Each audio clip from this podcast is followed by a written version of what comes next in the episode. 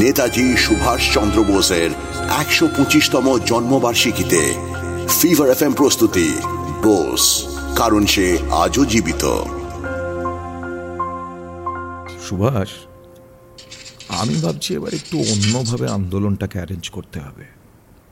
মানে ধরো আমরা যদি লেজিসলেচার বা আইনে সভাগুলো বয়কট না করে এগুলোর মধ্যেই ঢুকে পড়ি তাহলে কেমন হয়? মধ্যে ঢুকে পড়ি মানে আমরা ইলেকশন লড়বো? আর তারপর ভেতর থেকে সুসংগবদ্ধভাবে নিয়মিত নিরন্তর বাধা সৃষ্টি করব। মানে ওদের শাসন ব্যবস্থা যা যা ভুল স্টেপ নেবে আমরা ভেতর থেকে লেজিসলেচার মেম্বার হওয়ার ফলে সেগুলোর প্রতিবাদ করতে পারব। শুধু প্রতিবাদ কেন? সেসব ডিসিশন বানচালও করতে পারব। আরে এ তো দারুণ ব্যাপার।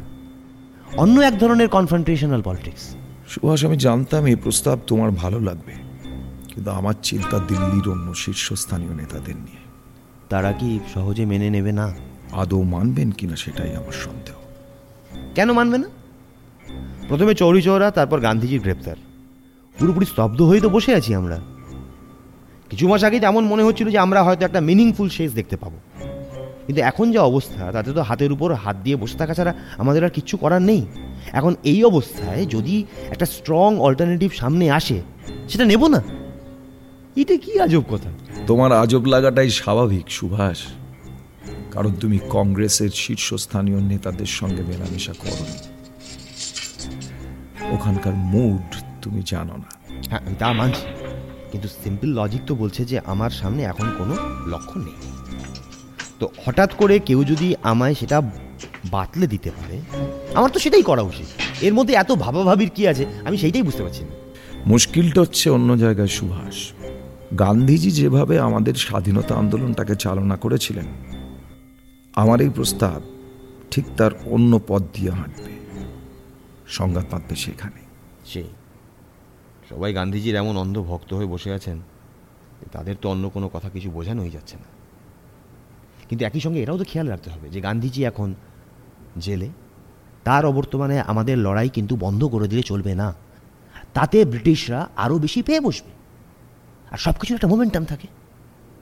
সেটা যদি নষ্ট হয়ে যায় তাহলে আবার শূন্য থেকে শুরু করতে হয়। সবই ঠিক বলছো সুভাষ কিন্তু তুমি মিলিয়ে নিও কি হয়। দেখুন না।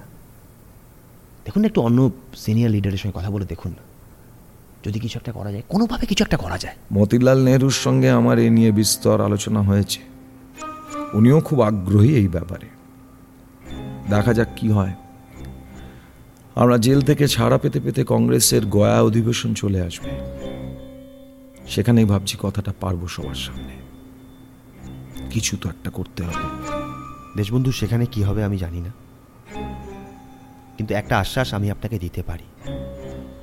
যুব সমাজ কিন্তু আপনার সঙ্গে আছে। গান্ধীজির অবর্তমানেও যে ব্রিটিশদের বিরুদ্ধে অন্য একটা পদক্ষেপ নেওয়া সম্ভব ছিল সেটা সেই সময়কার মানুষরা মানতে চাইতেন না। সেটা গান্ধীজির প্রতি যেমন অগাধ শ্রদ্ধা এবং আস্থার ইঙ্গিত দেয়, তেমন একই সঙ্গে একটা সামান্য চিন্তাও দেয়। গান্ধীজি না থাকলে কি আমরা অকেজো?